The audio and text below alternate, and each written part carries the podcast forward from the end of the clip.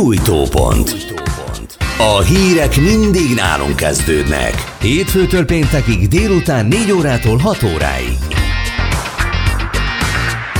Önök a gyújtópontot hallják élőben. Király Tamás vagyok, vendégünk pedig Német Sándor, a hídgyülekezete vezető lelkésze. Szerbusz Sándor, köszönjük, hogy most is itt vagy velünk. Szerbusz Tamás, üdvözlöm a hallgatókat. Javában zajlik a felkészülés az ünnepi időszakra, ugyanakkor a magyar közélet pedig jelen helyzetben hát nem éppen ezzel az áhítattal van tele, ahogy finoman fogalmazzuk. Ugye itt mindenféle politikusoknak a botrányai vannak, különböző olyan kiszivárgott képek, amik azért eléggé felkavaróak. De hogy látod ezt a kérdést, az ilyen politikusok áldozatok, vagy igenis nincs helyük a közéletben? Semmiképpen nem áldozatok, ha arra gondolsz te is. Ha arra gondolok én, amire te, akkor mindenképpen azt kell mondanom, hogy nem, hanem egy olyan magatartás lepleződött le, amely szerintem is méltatlan egy politikushoz.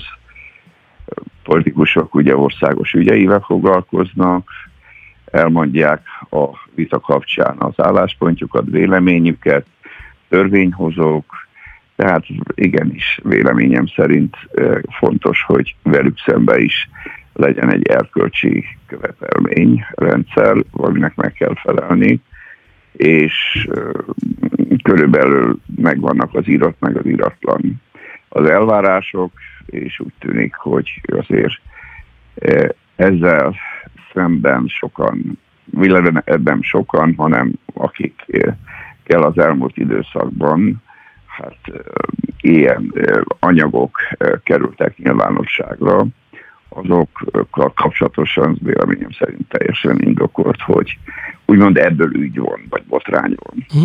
Hogyan tudna ez az ügy megoldódni? Tehát ilyenkor mi, egy, mi az elvárás? Az, hogy magyarázatot ad, vagy az, hogy távozik a közéletből, vagy mit kell ilyenkor tenni?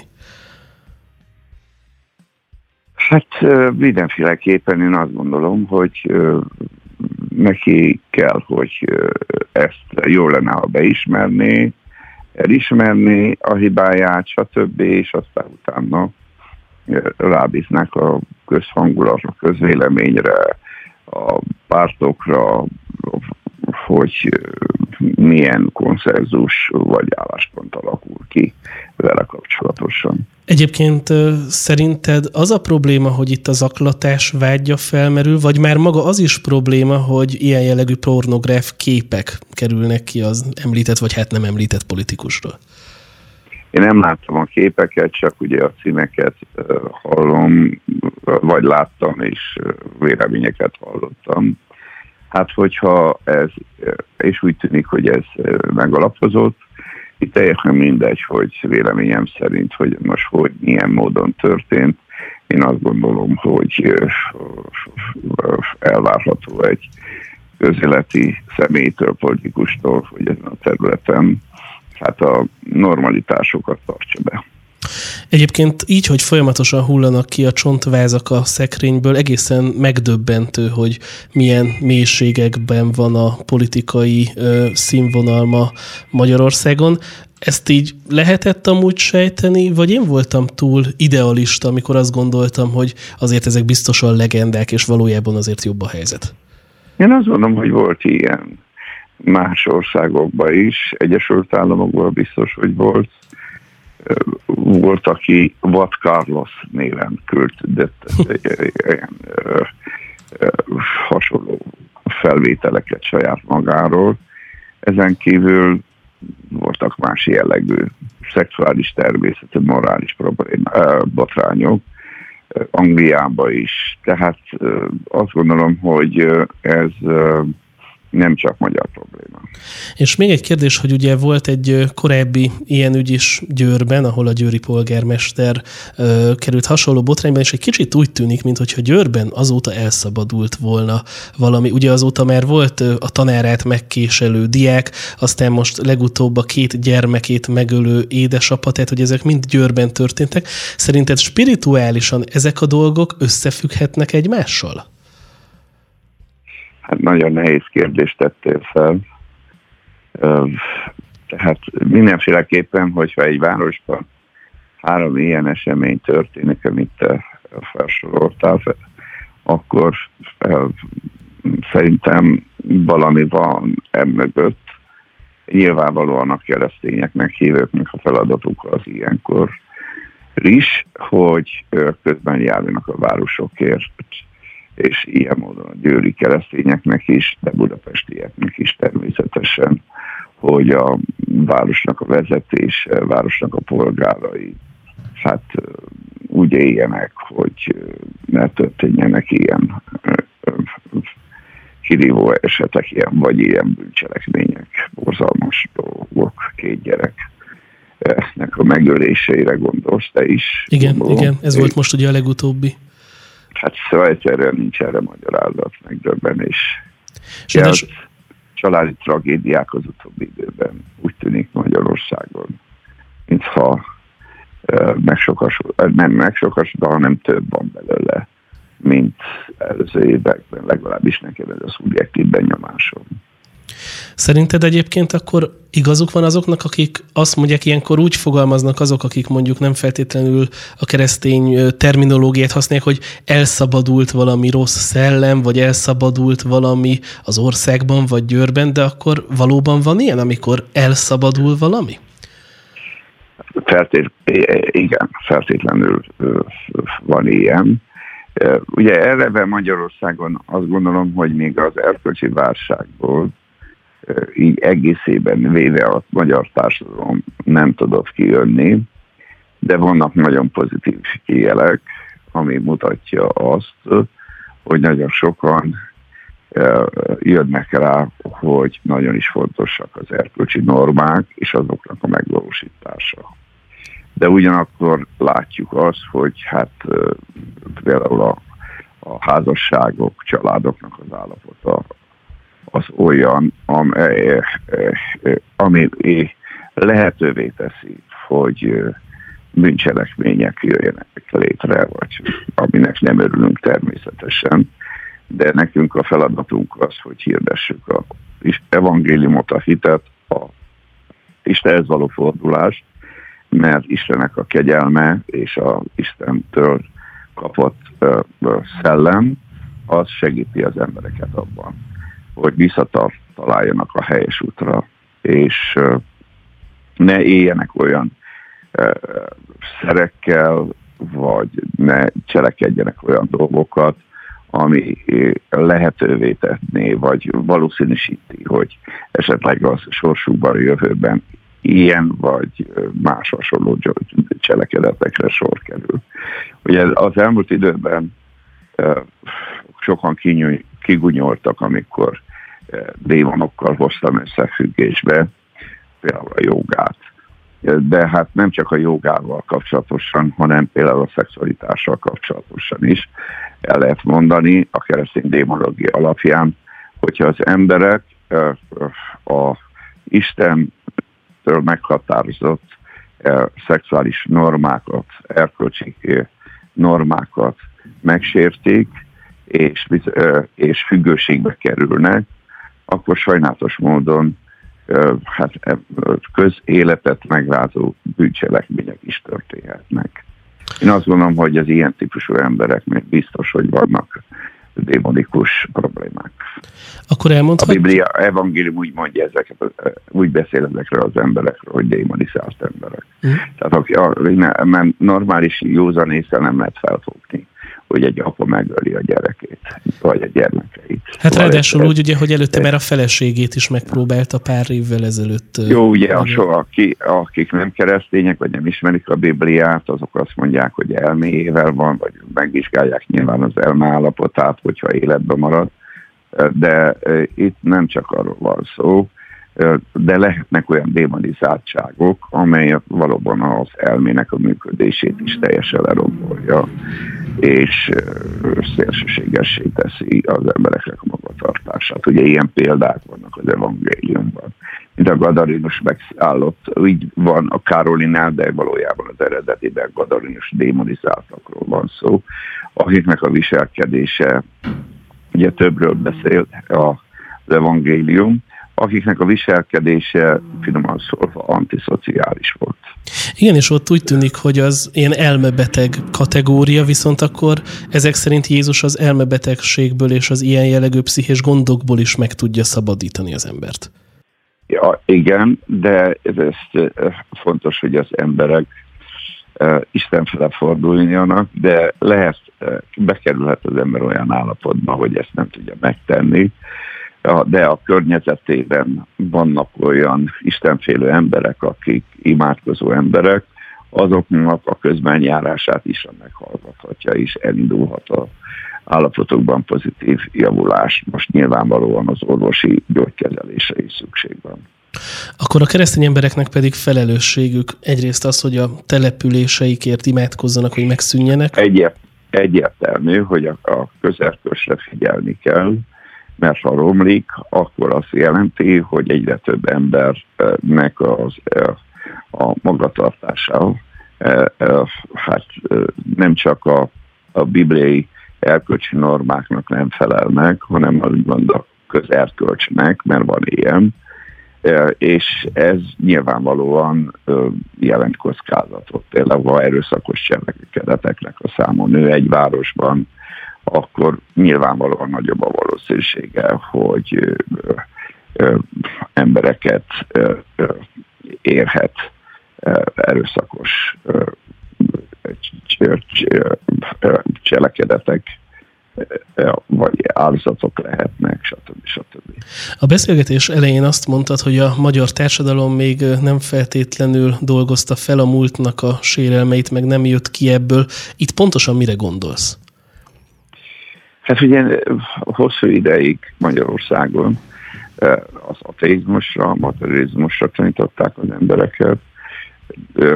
Emlékszek rá, nagyon sok olyan írást olvastam és láttam, hogy, és véleményt hallottam, hogy nincsen az embertől független objektív erkölcsi rendszer, vagy erkölcsi törvényt, sokan hangoztatták, hogy nincs ilyen, hanem emberek a társadalom hozza ezt létre.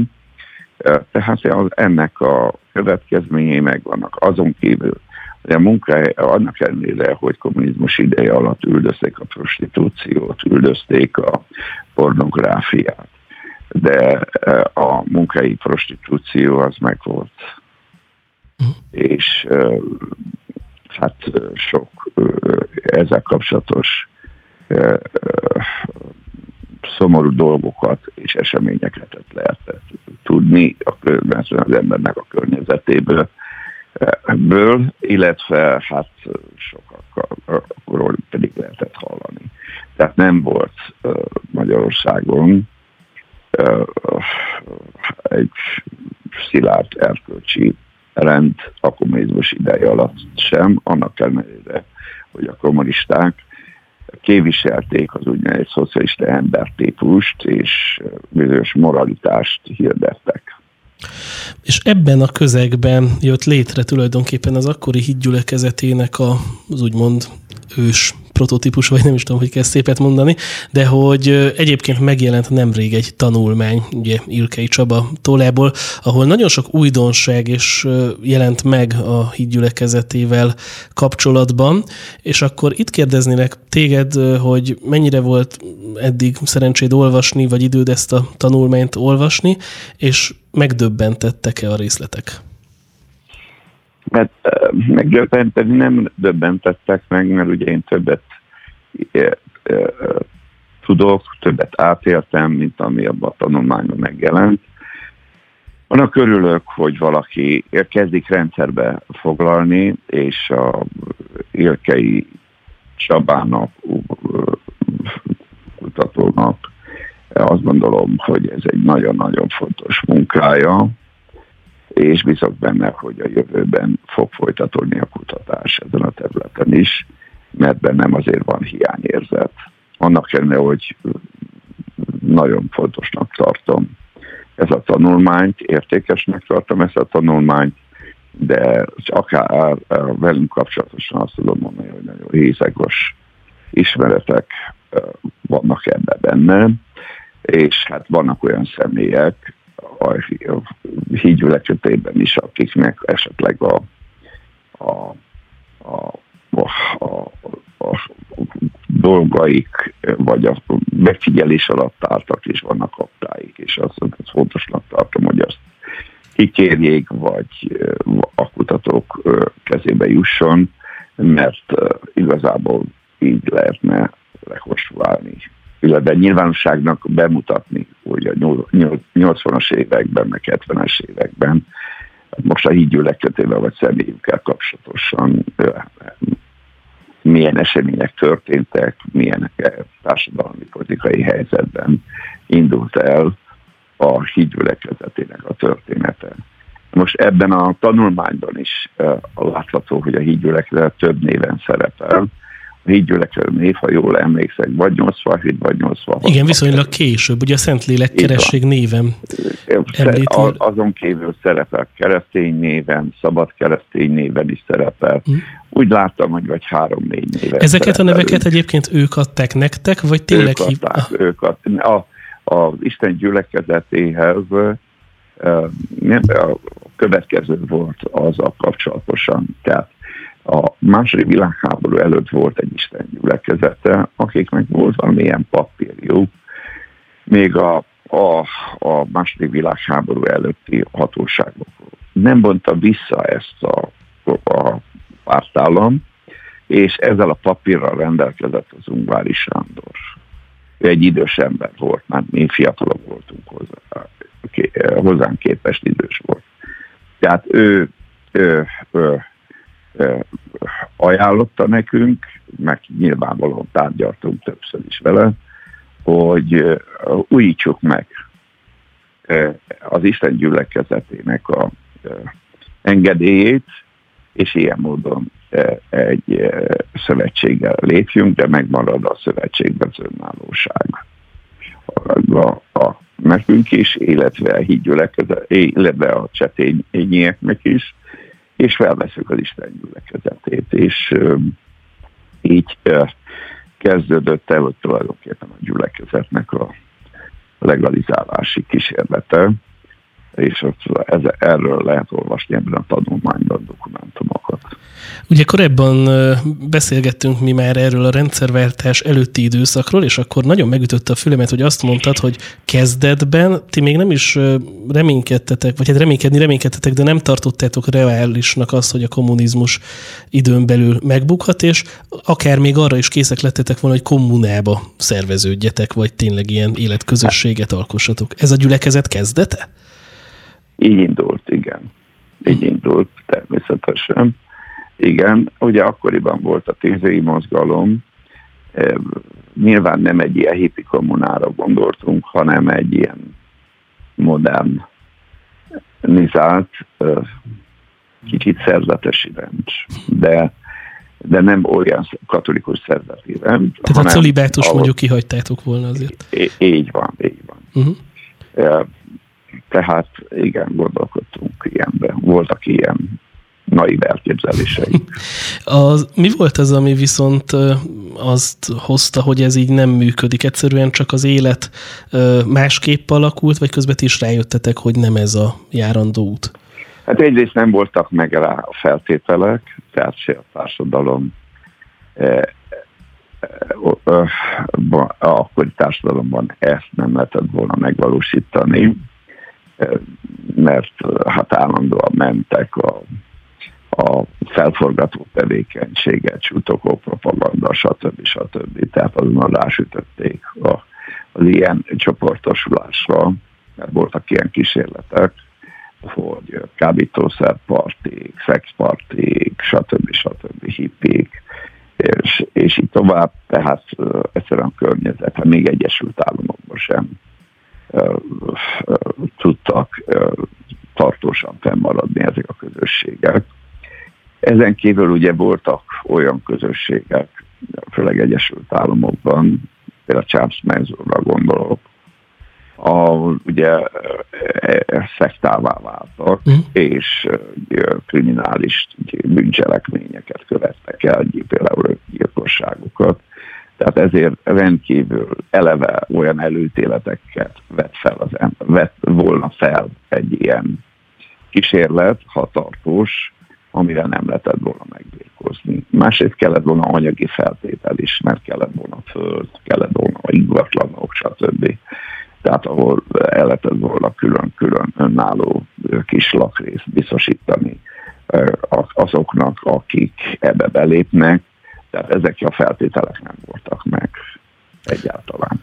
Azon kívül jöttek a, a, a vagy meg voltak a szubjektív feltételek, különböző a, a problémák, különböző háttérből jöttek a, a személyek, más kultúrát képviseltek, más stílus képviseltek, és hát ahogy szokták mondani, lakva lehet megismerni az embert, és ez a keresztények, keresztények esetében is ez igaz. Tehát kijöttek természetesen problémák, különösen házas párok és között. Tehát akkor ez azt jelenti, hogy aztán inkább a klasszikusabb egyházi vonalat választottátok, viszont az is egy nagyon érdekes, és ebből a tanulmány... Hát ez egy folyamat volt uh-huh. a mhm. klasszikus egyházi folyamat, mert ugye először imacsoporban gondolkodtunk, utána szolgálok, tehát hogy legyen egy ilyen szolgálati centrum, ahová jönnek bajba jutott emberek, akik segítséget kérnek, és azok fele szolgálunk. Hm. E, és hát igazából ez kapcsolódott volna ilyen kommunás, e, kommunaféle felfogáshoz. Ez, ez sem működött, illetve hát működött, nem is erről van szó, működött, csak a növekedés az, az egész más formát követett. Ugye azok, akik ma látják, hogy hova jutott a gyülekezet, gyakran megjegyzik, hogy hát milyen ügyes ember ez a német Sendor, meg milyen okos, biztos kiszámolt előre, hogy ez milyen jó üzlet lesz. Na de azért ebben az időszakban ez még nem tűnt egyfajta ilyen életbiztosításnak, nem? Meg, igen, csak mosolygok ezen természetesen. Nyilvánvalóan, hogy nem is, akik ilyeneket mondanak, vagy nem ismerik a, nem, a, a realitásokat, de ha olyan jól meg lehetne ebből gazdagodni mindenkinek, nem azt mondom, hogy, hogy egy ilyen hídgyülekezetet nem tudja eltartani a pászorait, el tudja tartani a pászorait. De bizonyos egy növekedési szintre kell eljutnia ahhoz, hogy a, az adakozásból a helyi gyülekezetek tudjanak olyan jövedelmet biztosítani a pásztoruknak, hogy teljes időben tudjon a közösség meg rendelkezésük állni. Na most erre mondják azt nyilvánvalóan, hogy miért, stb. Hát ez, erre van válaszom, hogy nyilván vannak, akik irítségből mondják, mások pedig félelemből, hogy megállítsák ilyen jellegű közösségeknek a növekedését. De hát azt gondolom ez a bibliai, hogy ha növekszik egy gyülekezet, akkor természetesen fontos, ahogy Pálapostól mondta, hogy aki az evangélium körül forgolódik, az az evangéliumból éljen. Ahogy a, a, a, a pásztor a juhnak a, akár a tejéből, akár a gyapjajából részesedik, ugyanúgy nyilvánvalóan erre utal a Biblia, hogy a, a Isten munkásai pedig ö, a, részesülnek a gyülekezetnek az áldásából. De hogy lehet látni a hídgyülekezetem, olyan intézményrendszer hozott létre önerőből, amely az, azt bizonyítja, hogy egy gyülekezetben egy áldott pénzügyi gazdálkodás zajlott, zajlik a napjainkig is. Ez, az... ez volt a cél, ez is volt a célunk eleve, hogy egy virágzó gyülekezet jöjjön létre. Na, pont ez lett volna a kérdésem, hogy ez egy tudatos és ilyen pontonként előre megtervezett dolog volt, hogy akkor Persze, innentől ideig kell eljutni? Igen, hát látok a bibliai mintákat, hogy, a, hogy épül fel egy helyi gyülekezet, tehát láttuk azt, hogy a hídgyülekezet áll a szentek közösségéből, diákonos testületből, presbiterekből, pásztorból, és azt írja Pálapostól Timóteusnak, hogy gyorforgondó presbiterek különösen, akik tanításra alkalmasak. tisztességben részesüljenek, tehát ezek, ez nem fizetés, hanem tiszteletdíj. És természetesen a szervezeti szabályzatunkban annak idején meghatároztuk, hogy 50 fő fölötti gyülekezet, kök csoportok számítanak helyi gyülekezetnek, és akkor ezzel kapcsolatosan Biblia alapján a, a, a, szabályoztuk a, az adakozási rendet. Hm. Tehát akkor ez nem egy ilyen átláthatatlan, nagyon tekervényes dolog, hanem... Nem, az, ez szinte, ha meg, talán az interneten megtalálható, amit a 80-as években a Uzoni Péterrel írtunk a gyülekezetnek a hitvallásáról. A hitvallásnak egy része, része pontosan az anyagi élettel, a gyülekezet adakozásával foglalkozik, ott teljes mértékben Istennek az igéje alapján határoztuk meg a gyülekezetnek az adakozás, e, e, adakozási rendjét, tehát a pénzügyi gazdálkodását. Visszatérve erre a tanulmányra, ugye nagyon érdekes, hogy azok a vádak, amelyek ma is megfogalmazódnak még időnként a gyülekezettel kapcsolatban, hogy elveszik az embereknek a pénzét, megőrülnek az emberek, te korlátlan uralmat gyakorolsz fölöttük és családellenes, ugyanezek szerepelnek már a 80-as éveknek a jelentéseiben is. Ez egy tudatos játszma része? Így van.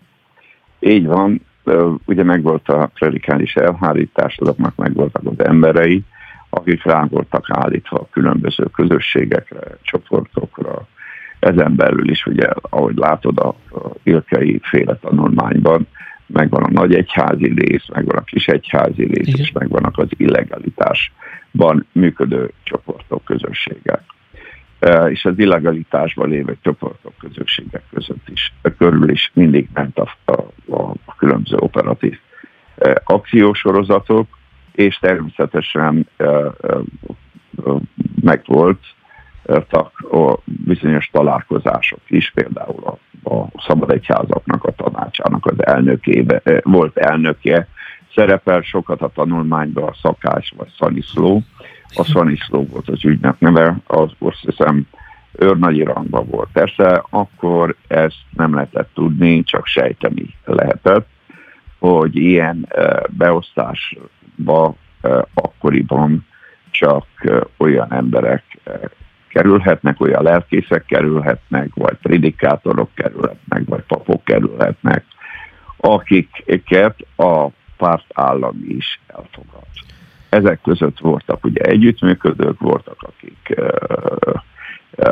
három per hármasok voltak, és voltak akik tisztek voltak. Uh-huh. A szakács úgy tudom tiszt volt, tehát ő, ő egy, ben volt az a palát. Sőt, később ugye országgyűlési képviselő is volt belőle. Országgyűlési Úgy tűnik nekem, hogy az egyik kiagyalója, a, a, a, aki főleg a kis egyházak fele, szabad egyházak fele, nagyon plegykás ember volt ő, állandóan mondta, ez, kitalálta és hirdette az előítéleteket, az, az, az a szakács volt, és ebből a tanulmányból úgy tűnik, hogy az egyik eredője a hígyvesztével szemben el, társadalomban elterjedt, eléggé széles körbe elterjedt előítéleteknek vagy vádaknak a szakács volt a Szaniszló nevezetű ügynök. Ő súlykolta be, ő, ő jelentette ezt a BM-nek, ahogy látod, hogy a BM nem tudta, hogy minek nevezzenek bennünket, but, butaságokat írtak a Szentlélek kerességről. Mert ugye akkor ez egy újdonság volt, mert mi radikális, karizmatikus jellegű közösséget szerettünk volna létrehozni már akkor is, és megvoltak a Szentléleknek a megnyilvánulásai, démonüzések, Szentlélekkel való betöltekezések, földreesések. Tehát a Szentlélekkel való betöltekezésnek a szellemi, érzelmi, fizikai megnyilvánulásai tapasztalhatóak voltak. Tehát ez volt az oka annak, hogy egy ilyen egyedülálló vagy különállónak kezeltek bennünket, holott volt már függösdi egyház, a szabad keresztények is ismerték a szentlélekkel való betöltekezést, csak ugye a karizmatikus kereszténységen belül is ugye látunk, látunk különbségeket. Tehát van, például függösdi közösségeknél ritkán fordult elő a démonüzés, beteggyógyulás, betegekért való ima az előfordult, de nálunk mind a kettő szinte minden Isten tiszteletünknek része, része volt. Talán az is alátámasztja, amit te mondasz, hogy Szakács József volt az egyik, aki, aki ebb, ezeknek a rágalmaknak a terjesztésében vagy kitalálásában aktívan közreműködött, hogy már 1984-ben ő maga egy cikket helyez el a reformátusok lapja, az Evangélikus Élet és a Békehírnök című újságokban német Sándor tevékenységének lejáratása céljából. A cikk címe Ne higgyetek nékik, ne hallgassátok rájuk. Ne hallgassatok rájuk. Így van. A református labban megjelent cikkre emlékszek, nagyon hm. rosszul esett. Ez volt az első Tehát, ilyen lejárató cikk? Nem, nem, nem, nem, előtte is volt hm. már. Csak ugye a, a református labban megjelent cikk jelent meg talán karácsony, ha jól emlékszek, karácsony előtti labba jelent meg, és uh, rosszul esett, mert uh, sok, a szembesültem ezekkel a hazugságokkal és egyházi oldalról, tehát, uh, és hát ut, uh, utána terjedt el a hipnózis, telepátia, meg mindenféle. Az a lényeg az, hogy hamis profétának igyekeztek beállítani, aki közveszélyes, társadalomra veszélyes, és így tovább. Ez nem okozott benned egyébként identitási zavart, hogy ki is vagy te valójában? Tűnődök, nyilvánvalóan, hogy nagyon erős megtapasztalásom volt a megtéréskor, a Szentlélekkel való betöltekezéskor is, utána is láttam Szentléleknek megnyilvánulásait, voltak más karizmatikus megtapasztalásom, talán ennek köszönhetően érzelmileg nem azt mondom, hogy nem okozott bennem hullámzásokat, de olyan módon az identitásomban semmilyen zavart nem okozott. Nyomás persze helyeztek rám, pressziót éreztem, a lelkemen, szellemen, testemen is éreztem természetesen, hát hiszen minden nap megfigyelés alatt voltam, úgyhogy ezért is gondolom, hogy hogy nagyon sok jelentés rólunk, feljegyzések, értékelések, azok még a levéltárban nem kerültek át. Igen. Vagy megsemmisítették őket. Ugye nagyon érdekes, hogy Hak Péter volt itt a vendégünk pár nappal ezelőtt, és ő mesélte el azt, hogy neki a rendszerváltáskor mutattak olyan jegyzőkönyvet, ahol az ő telefonját is lehallgatták, még a rendszerváltás előtt, amikor viszont kikérte ezeket a dokumentumokat a levéltárból, ez a dokumentum nem volt benne. Tehát nagy valószínűséggel itt még bőven vannak elhallgatott, meg elrejtett dokumentumok. Akkor is voltak, és szerintem utólag is tisztították a igen. Ö, és ugye mondjuk a, a lejárató cikkeket tekintve az, hogy téged megpróbálnak kriminalizálni, hát az szinte napjainkig ö, tart, és hát azért ugye mindenki nyilván, ugye elmondta... Ja, van valami friss ismeretem erről. Hát ugye most a jogabotrány volt a legutóbbi ilyen nagyon azt, azt hittem, hogy nagy azóta dolog. Is azóta én nem. most olyat nem olvastam, csak nem, a, nem, a hídgyülekezetéhez kötődő celebeket vették sorba legutóbb, de az, az egészen kedves cikk volt a többihez képest. Kik azok? Tehát benne van a Aurelio nevű valóságsóhős, LL Junior, Gesztesi Károly, de az mondom nem egy rossz indulatú cikk, inkább Na, hát felsorolták, hogy kik felé szolgál a híd gyülekezete. De hogy egyébként soha nem volt olyan a te életedben, hogy elbizonytalanodtál, vagy elgondolkodtál volna, hogy hát köszönöd szépen, inkább elmész valódi juhokat legeltetni, vagy számüzetésbe, vagy abba hagyod ezt a pályát? Tűnődök. Hát nyilvánvalóan, hogy ö, a feleségemmel beszélgettünk nehéz időszakban, hogy nagyon nehéz, stb. De az a helyzet, hogy a feleségem is egy nagyon erős hitű személyiség, és uh, ilyen helyzetben mindig kaptam tőle bátorítást. Hála Istennek. Akkor ez egy közös történet hogyha, is. Hogy, hogyha például látta rajtam, hogy nagyon megvisel, akkor mindig mondta, hogy ne törődj vele, ne foglalkozzál vele, csinálni kell, az úr hívott el, tehát mindig volt bátorító szava, ő egy erősítő ember volt. Őnála például még ilyen se hallottam. De akkor ez fontos, hogy legyen az ember mellett, mögött valaki, aki nem, ilyenkor nem azt mondja, hogy már megint miért kellett balhéznod, meg megint egy újságcikk, hanem sokkal inkább segítés. Azt nem mondom, hogy nem, mond, nem volt olyan, hogy, hogy nem mondott a feleségem hasonlót, most miért kellett ezt mondanod? Tehát az volt, de, de hogy jobb lett volna, a béké, béke van például. Ilyen persze, hogy előfordult, de, de most én úgy értettem, hogy te ilyenfajta meghasonlás vagy menekülésre kérdeztél. Igen, erre kérdeztem eredetileg, igen, igen.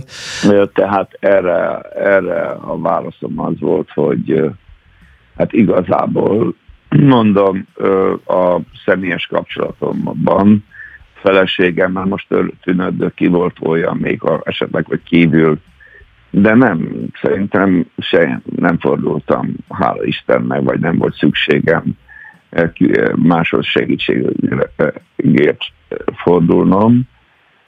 Nyilvánvalóan jól esett, amikor eh, ilyen nehéz helyzetben mm, valaki jött esetleg Amerikából, vagy Derek Prince volt, hogy akár telefonon vagy levélt kaptunk tőle, telefonhíváson keresztül megerősített, vagy itt volt személyesen, szóval ezek jelentettek természetesen sokat számunkra. Ugye azért is érdekes ez a dolog, mert ebből a tanulmányból is azért vannak ilyen részletek, ami alapján kiderül, hogy te célszemély voltál, és nem csak, hogy jelentettek a te közösségedről, hanem bele is nyúltak, tehát beleavatkoztak a közösség életébe. És szerintem ez még nagyobb bűn, mert az, ha csak információkat visznek, nyilván az sem tisztességes, de ha bele is avatkoznak egy közösség belügyeibe, az egy sokkal mélyebb téma. Hát nézd, ebben a tanulmányban szerepel az, hogy meg kell szakítani. Tehát, hogy tervet kell készítenek, hogy az egyházi tevékenységeket megszakítsák. Ezt te akkoriban érezted, hogy ilyen kísérletek zajlanak? Igen, igen, uh-huh. igen. És tudtad is, hogy kik azok a szereplők mondjuk, akik be vannak építve, vagy akiken keresztül ezt végrehajtják, vagy csak egy ilyen misztikus köd volt az egész körül? Nézd,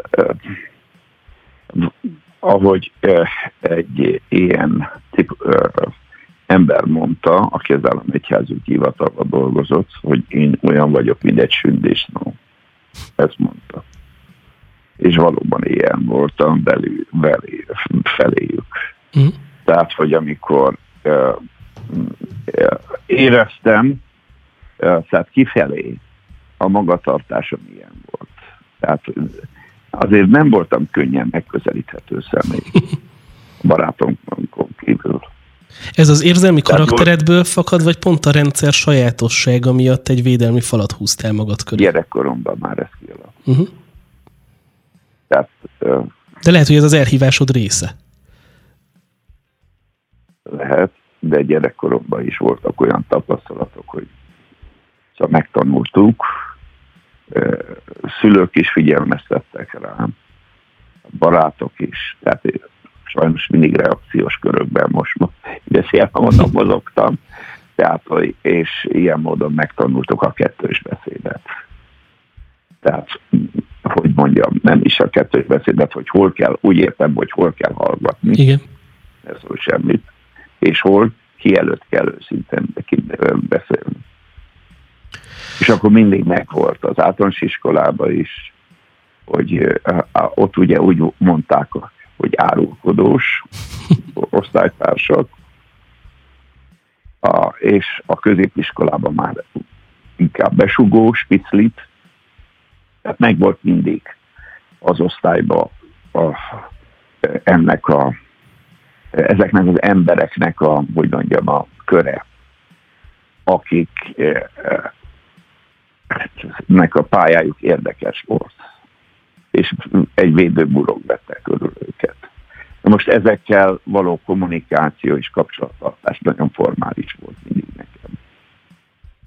Az mennyire helyeződött rád nagy súlya, hogy nem válhatsz zsarolhatóvá? Pont azon gondolkodtam, hogy ha csak bármi olyan dolog lett volna a múltadban, vagy közben csinálsz valami olyat, amivel zsarolhatóvá váltál volna, akkor lehet, hogy most nem lenne itt a hídgyülekezete. Egyértelmű. Ez így van, ahogy mondod. Tehát tisztában voltam elejétől fogva, mert a katolikus egyházban láttam, hogy a papok mitől zsarolhatóak, és azt láttam, hogy a kommunizmus ideje alatt is nagyon fontos, hogy őszinte szívből térjen meg valaki Istenhez, és utána az Istenbe járjon, hogy ne találjanak rajta fogást, és ne szervezzék be. Tehát nekem ez nem menet közben, vagy most tanúságként, konklúzióként tisztult le bennem, hanem én ezzel tisztában voltam már a elején, hogy nagyon fontos, hogy átlátható legyen az életem. Ezért nagyon törekedtem arra, hogy soha ne legyek egy szobába például négy szem közt egy hölgyel. És elmondhatjuk egyébként, hogy ez még vád szinten sem fogalmazódott azért meg veled kapcsolatban. És ezért igyekeztem a feleségemet mindig bevonni, de ő is akar szolgálni az úrnak, vagy pedig a testvéreimmel, vagy pedig a házaspárral, soha nem utazgattam egyedül, tehát igyekeztem, a, hogy a mozgásom a városba, stb. ne legyen titokzatos, hanem egyértelmű legyen, hogy hová megyek, eh, hová nem megyek, mit csinálok, mit nem csinálok. Mert láttam már fiatal keresztény koromban, hogy hamar meggyanúsítják az embert, hogyha félreérthető helyzetbe látják, lehet, hogy nem csinált semmit, csak talán nem volt elővigyázatos. De akkor szerinted mondjuk egyházi személyektől szolgáló emberektől ez a fajta átláthatóság elvárható? Igen, egyértelmű. Egyértelmű. A, a, ugye fontos nagyon a szellemi embereknek és egyházi vezetőknek, hogy szexuális területen mert, okozzanak megütközést, és a maga a mozgásuk átjárható legyen akkor meg a más többi más területen is természetesen. Ebben a jelentésben még egy érdekes dolog van, hogy egy ügynök azt jelentette, hogy vannak a lehallgatást elhárító technikai berendezések a Budaörsi házban. Tényleg volt ilyen? Nézd, én annyira a technikával nem foglalkoztam, de voltak nagyon kreatív testvéreink, akik igyekeztek a lehallgatásokat zavarni. Nem tudom, mire gondolnak, vagy mire gondoltak. Az biztos, hogy a akkori kor színvonalát figyelembe véve mi igyekeztünk ezen a területen mindig hát újítani. Ugye, ugyanis ugye a 60-as éven kiderült, hogy a magnó, tudod, a felvételek Igen. milyen nagy szerepet játszanak az ébredésben és ugye hát ezért igyekeztek a keresztények magnót, beven, magnót szerezni akkor, felvételek készítése, ugye hát rögzítettük a, az összeveteleinket. Egy ilyen személy volt például a Nagy Laci, aki már elköltözött bale, sajnálatos módon baleset miatt az úrhoz. Ő, ő nagyon, ugye ő politikai elítélt volt, talán néhány évet vagy másfél évet ült a börtönbe, ő nagyon dörzső volt ezen a területen. szóval ő nagyon gyűjtötte az adatokat, és voltak e, olyanok, akik nagyon értettek a magnózáshoz, hogy hogyan megy a lehallgatás, hogy lehet azt ellensúlyozni. Én nem voltam olyan nagy szakember, annak jelenére, hogy hát a rádiós voltam a katonaságnál, de nem volt de ezt rábíztad a még profibbakra, te pedig az igény hirdetésre koncentráltál. Hát biztos, hogy volt valami, mert mindig eh, szab, homályos emlékeim vannak. Biztos, hogy volt uh, ilyen, közöttünk ilyen személyek, akik nagyon ügyesek voltak, és igyekeztük, mondom, állandóan a nyugati színvonalat nem, elén nem lehetett felzárkózni. Na most azzal együtt, hogy ugye folyamatosan van ez a presszió, megfigyelések, ugye írja ez a tanulmány, hogy a leveleidet kivonták a forgalomból és egyebek. A rendszerváltást követően mennyire tudtál ráhangolódni arra, hogy akkor immáron új korszak van, vagy aztán kiderült, hogy ugyanaz a korszak maradt ebből a szempontból? Egy pillanatig sem volt az az élményem, hogy ezen a területen új korszak van, politikailag abban reménykedtem, hogy van, lesz egy politikai változás, és a politikai változás eredményeképpen ezt a rendszert fokozatosan átalakítják, de hát emlékszek rám, a SZDSZ alapító gyűléskor volt egy szünet, mert először hálózati gyűlés volt, és vita volt a délelőtti gyűlés szakaszban, hogy párt alakuljon, vagy nem azt elrendeltek szünetet a dél körül. Kimegyek a Népligetbe, és a feleségemmel, és ott sétáltunk, hogy kis friss levegőt szívjunk, és egy fa alatt ott voltak a, azok a személyek, akik ott voltak a délelőtti gyűlésen, és eligazítást tartott nekik egy tiszt, hm. hogy mit kell figyelni. És amikor pontosan arra mentünk, akkor elhallgattak, nagyon idegesen néztek bennünket, majdnem egy tucat ember ott volt. De nagyon idegesek voltak, e, mert szerették volna nyilvánvalóan megakadályozni a pártával alakulást, sát, vagy azt, hogy az, az hálózatból egy pártja jön létre. De ezt ugye nem tudták megakadályozni. És olyanok voltak ott, akik aztán később az SZDSZ politikusai lettek? Nem, olyan, olyan nem volt közöttük. Uh-huh nem, nem, az, az egy más. Szerintem az egy más kategória. Nem kifejezetten olyanok, akik, akik tehát nem titkolták, hogy kicsodák, csak uh-huh. beültek a, a gyűlésen, is ott voltak. Tehát akkor ez azt jelenti, hogy És élénk... a szünetben tartottak nekik egy elő, eligazítást egy fal alatt. Igen, pedig ez már a rendszerváltást követően volt. Elvileg. Hát, ja, de az elején volt. Ö, ugye a karácsonyról szerettelek volna kérdezni, de hát két percünk marad, de nem bánom, hogy belementünk így a történelembe. Hogy látod, hogy mindezekkel a hátad mögött ez neked tanulság és megerősített, és ez kellett ahhoz, hogy a hídgyülekezete ilyenné váljon, amilyen, és hogy te ilyenné válj, amilyen, vagy azért ez egy megkerülhető dolog lett volna. Szóval, hogy szerinted Istennek a tervében benne volt ez a korszak?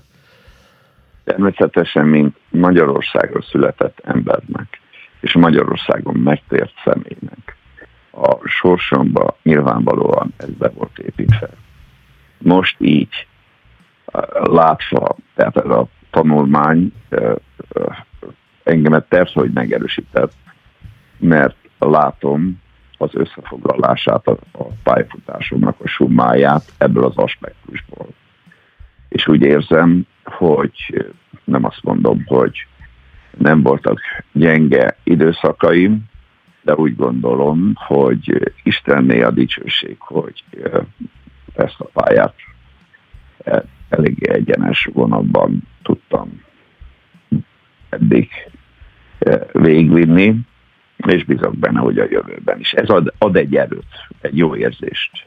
Tehát, hogy megérte megérte kitartani nehéz időszakban, megérte te reménykedni a, a reménytelenség ellenére is, mert voltak ilyen időszakok. Megérte akkor, amikor a lelkemben, külső lelkemben minden rossz benne volt, de akkor is csinálom, akkor is se hagyom abban, akkor se engedem, hogy úgymond legyőzzenek, ezeket a időszakokat, időszakokban megérte, hogy nem a menekülést a, és az elidegenedés választottam, mert lehetett volna ezt is választani, hanem inkább az Úrnak való átadást. És ezt örülök, mert az Úr kegyelme, miért látom ebben, a kegyelem munkálta ki ezt bennem, és még egy nagyon-nagyon fontos, felismerés a tanulmány következtében, hogy az Isten hűséges. és ezt igazából évtizedeken keresztül tudja az ember ezt megtapasztalni. Tehát nem napi szinten, napi szinten is hűséges Isten, csak amikor látja az ember egy 40 éves uh, időtartamban az Istenek a hűségét, hogy milyen helyzetből vezetett ki Isten, és, és hová jut vezetett, akkor azt tudom mondani, hogy Isten, az Úr él, hatalmas, és nagyon jó őt szolgálni, és nagyon fontos hozzá ragaszkodni, mert akit, aki ragaszkodik hozzá, azt megszabadítja, és meg is áldja. És én tudom, hogy ez Istennek a kegyelme nem az én érdemem, és ezért, amikor beton, ezt a tanulmányt végig lapoztam, végigolvastam, mélyebben is ezt fogom majd olvasni, akkor hát egy öröm és hálaadás lett bennem, illetve nagyobb öröm, hálaadás lett bennem az Úr felé. Német Sándor, köszönjük szépen, jó volt ezt hallani.